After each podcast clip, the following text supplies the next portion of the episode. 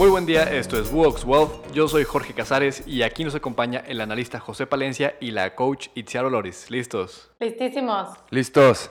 El día de hoy vamos a platicar de los estados financieros. Vamos a platicar en específico del estado de resultados, balance general y flujo efectivo. Estas son tres herramientas que todos los líderes de los negocios necesitan conocer para tomar decisiones más adecuadas. Uno nos va a decir qué tan rentable es el negocio, el otro qué tan eficientes somos con los activos y el otro cuánto dinero podemos tener en el banco.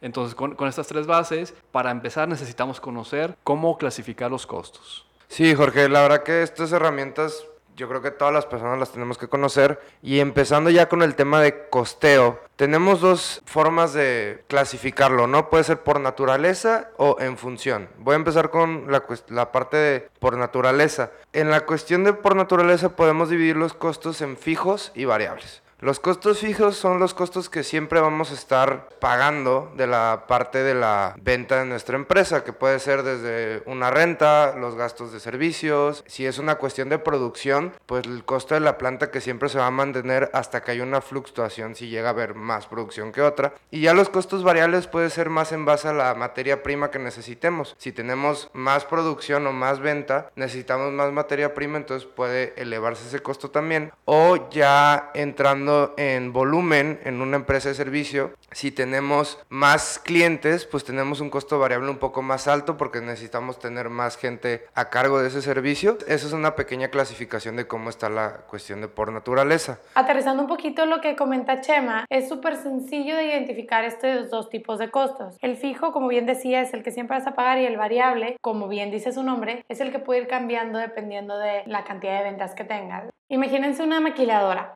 ellos ya pagan, sus costos fijos existen, que es el lugar, el espacio, todo lo que involucra el poder existir para hacer pues toda la maquila de ropa. Si les piden 10 prendas, van a gastar lo mismo en el espacio y van a gastar cierta cantidad de ropa, ¿no? De materia prima, etcétera. Pero si les hacen un pedido de 50 prendas, los gastos fijos se van a mantener, pero el variable es el que va a subir. ¿Por qué? Porque vas a necesitar pues más tela, vas a necesitar a lo mejor más hilo, más materia prima, otras cosas que pueden ir incrementando estos costos que varían porque están directamente relacionados con la cantidad de venta o de producción que tengas en ese momento.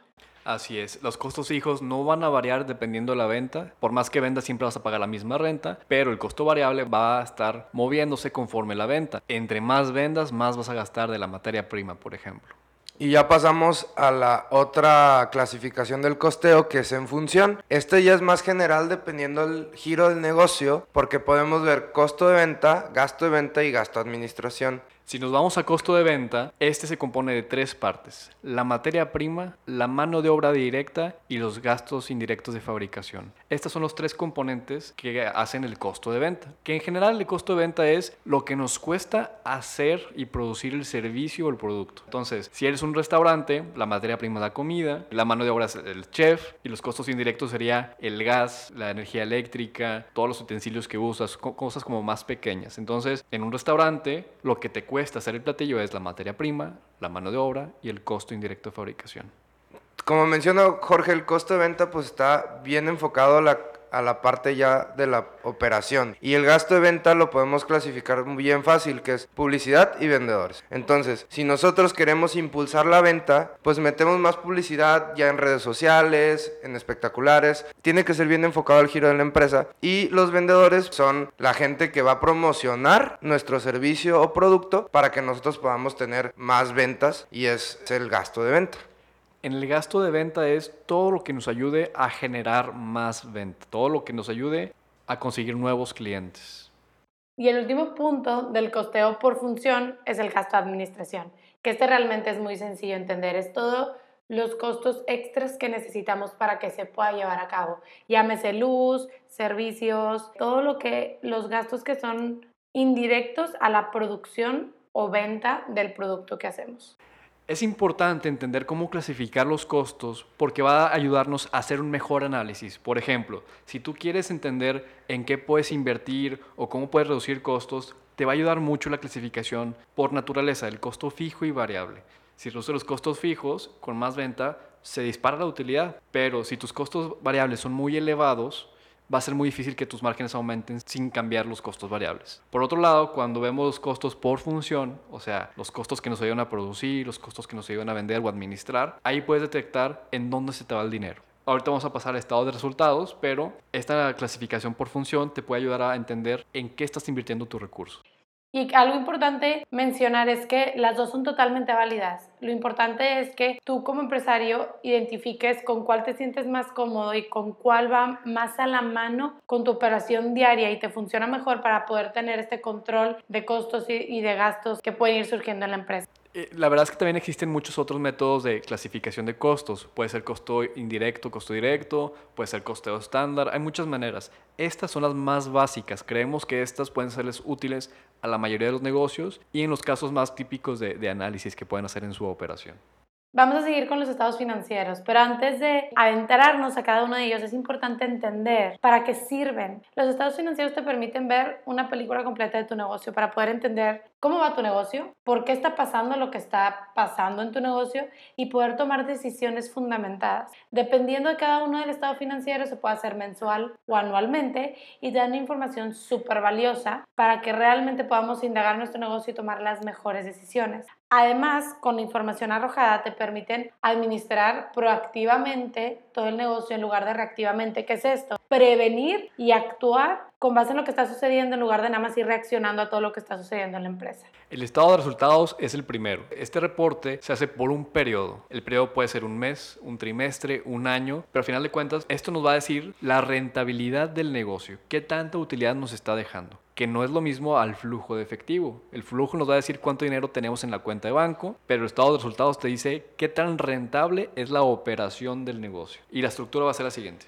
Sí, Jorge, la estructura general, porque se puede clasificar en algunos casos diferentes ingresos, que pues son nuestras ventas. Podemos clasificar los diferentes ingresos que tengamos en el negocio. Si tenemos productos, ponemos los productos, tenemos los servicios y ya tenemos un panorama general de lo que estamos ganando de la operación del negocio. De ahí tenemos los costos de ventas, que como mencionábamos antes, los podemos clasificar como la materia prima, la mano de obra, los gastos indirectos de fabricación. En todos los negocios va a ser diferente este tipo de costo porque en producción pues es lo que me cuesta hacer el producto, pero en servicio es otro tipo de costo. Si restamos entonces los ingresos de los costos, nos da la utilidad bruta. Entonces esto ya nos da un panorama general de lo que ganamos contra lo que nos costó específicamente de la venta de estos productos. Y ya de ahí vamos clasificando los diferentes gastos que tengamos en el negocio, desde los gastos de venta, los gastos de administración, que también los podemos clasificar, como mencionábamos antes, en gasto de venta, publicidad y vendedores, o otras cuentas que creamos que en el negocio pueden ser necesarias. Igual los gastos de administración que ya entra lo que son servicios, renta y cuestiones ya más administrativas del negocio. Esa resta de la utilidad bruta menos estos gastos nos da lo que es la utilidad de operación. Entonces ya con eso ya tenemos todavía un panorama más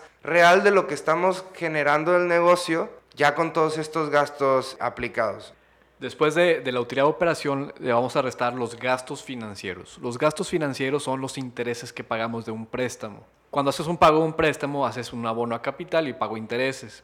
Aquí solo vamos a poner los intereses pagados en el periodo. Después le restamos los impuestos y nos queda la utilidad neta. Para resumir, vamos por partes una vez más. Tenemos las ventas, restamos el costo de ventas y nos da la utilidad bruta. O sea, cuánto nos queda después de fabricar el producto o dar el servicio. Después le quitamos los gastos de venta, los gastos de administración y nos queda la utilidad de operación. O sea, cuánto dinero generamos al operar este negocio. Luego, le quitamos los intereses, que es un gasto financiero, le quitamos los impuestos que son inevitables y nos queda la utilidad neta del negocio. O sea, qué tan rentable fue en este periodo el negocio.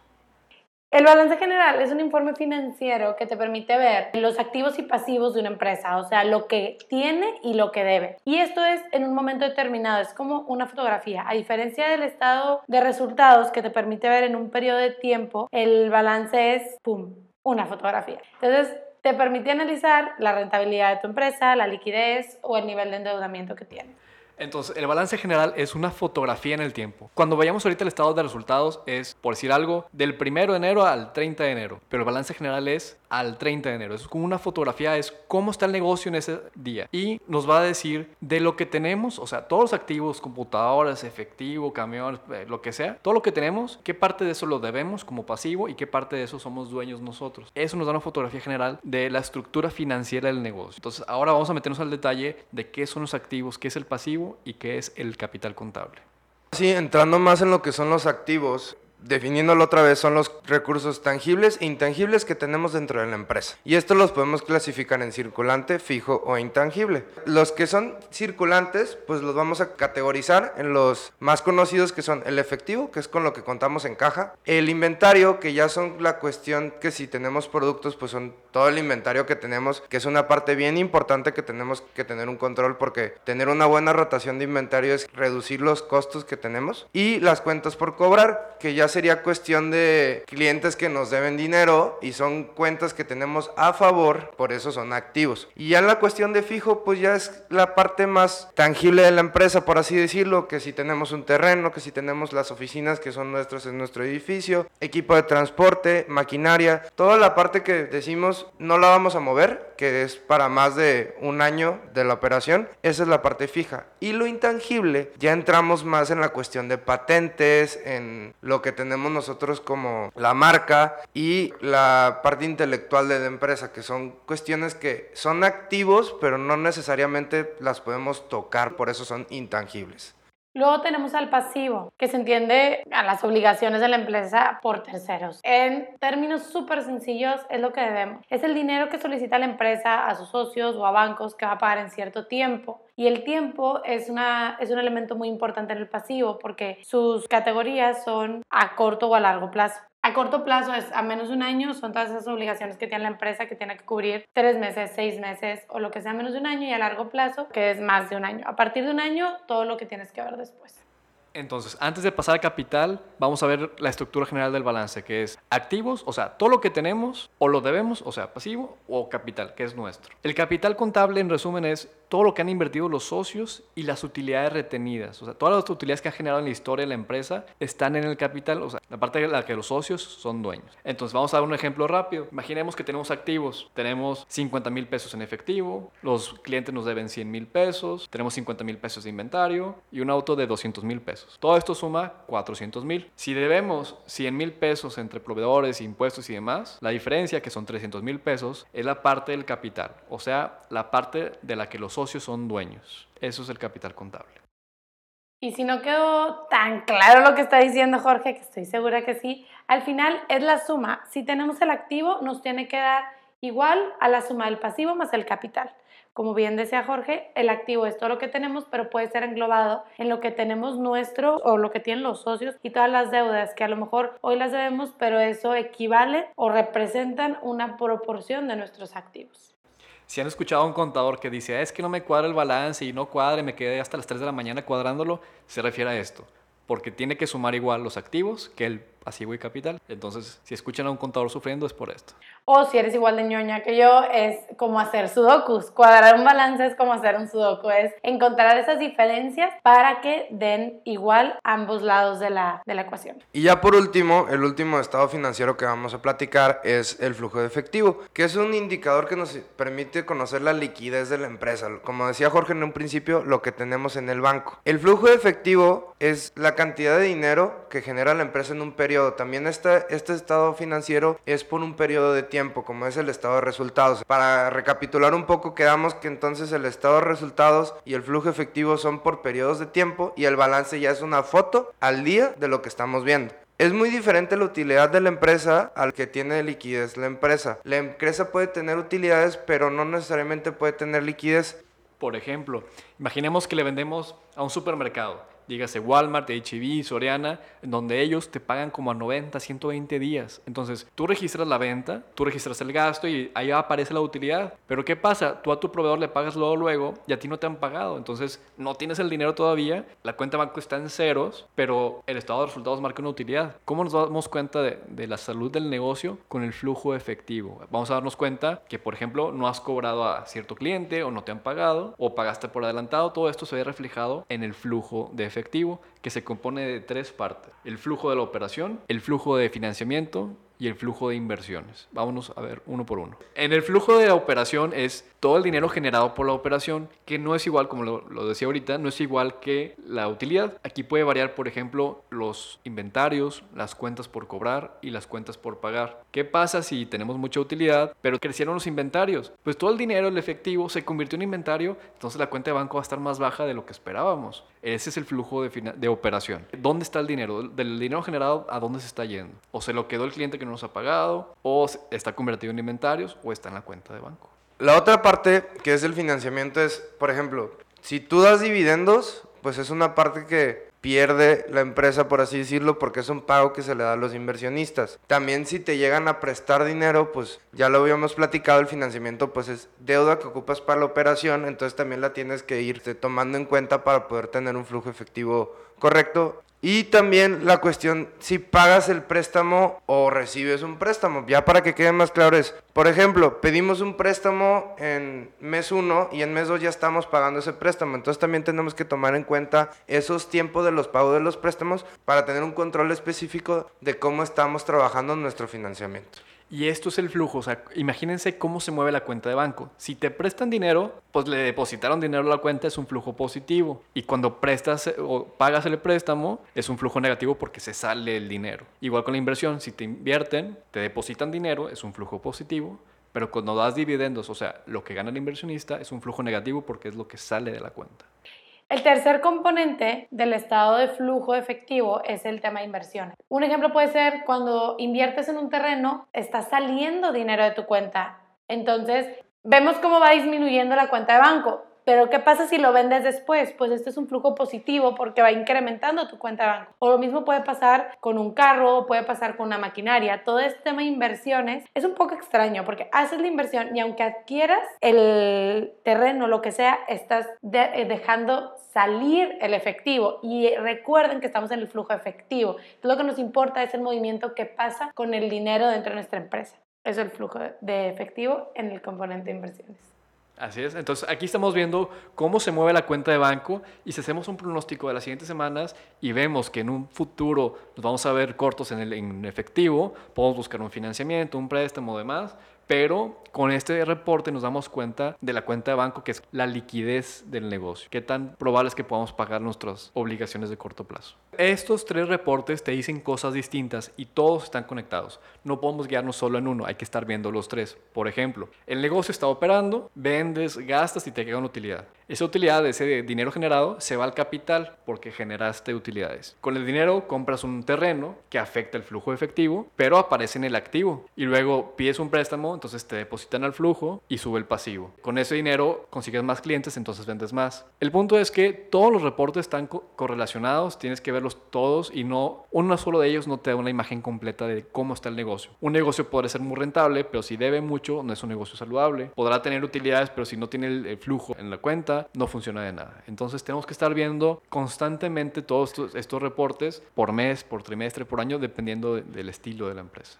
Como emprendedor o como director de la empresa, es importante que hagamos todos y los hagamos bien, porque cualquier persona que conoce de negocios puede estudiar otras empresas para ver qué tan financieramente saludable están y eso se ven a través de los estados financieros. Si a ti te corresponde hacerlos, hay que hacerlos bien y como bien dice Jorge, hay que hacerlos todos porque uno no te termina de decir qué está pasando con tu empresa. Si ya nos vamos a otro tema de yo quiero invertir en una empresa, lo primero que va a ver son estos estados financieros para entender qué está pasando, inclusive podría determinar un poco hacia dónde va esta empresa. Esa es la importancia de los estados financieros. Muy bien, esperen el siguiente episodio porque estaremos haciendo un ejemplo en donde será un episodio muy corto, como de alrededor de 10 minutos, Y en la liga de ese episodio pondremos un documento para que puedan descargar y hacer todo el ejercicio con nosotros. Ese espérenlo en el siguiente episodio. Eso es todo por hoy. Recuerden escribirnos a podcast.buox.mx para que respondamos a todas sus dudas y mándenos sus casos. Muchas gracias por escucharnos y esperen el próximo episodio.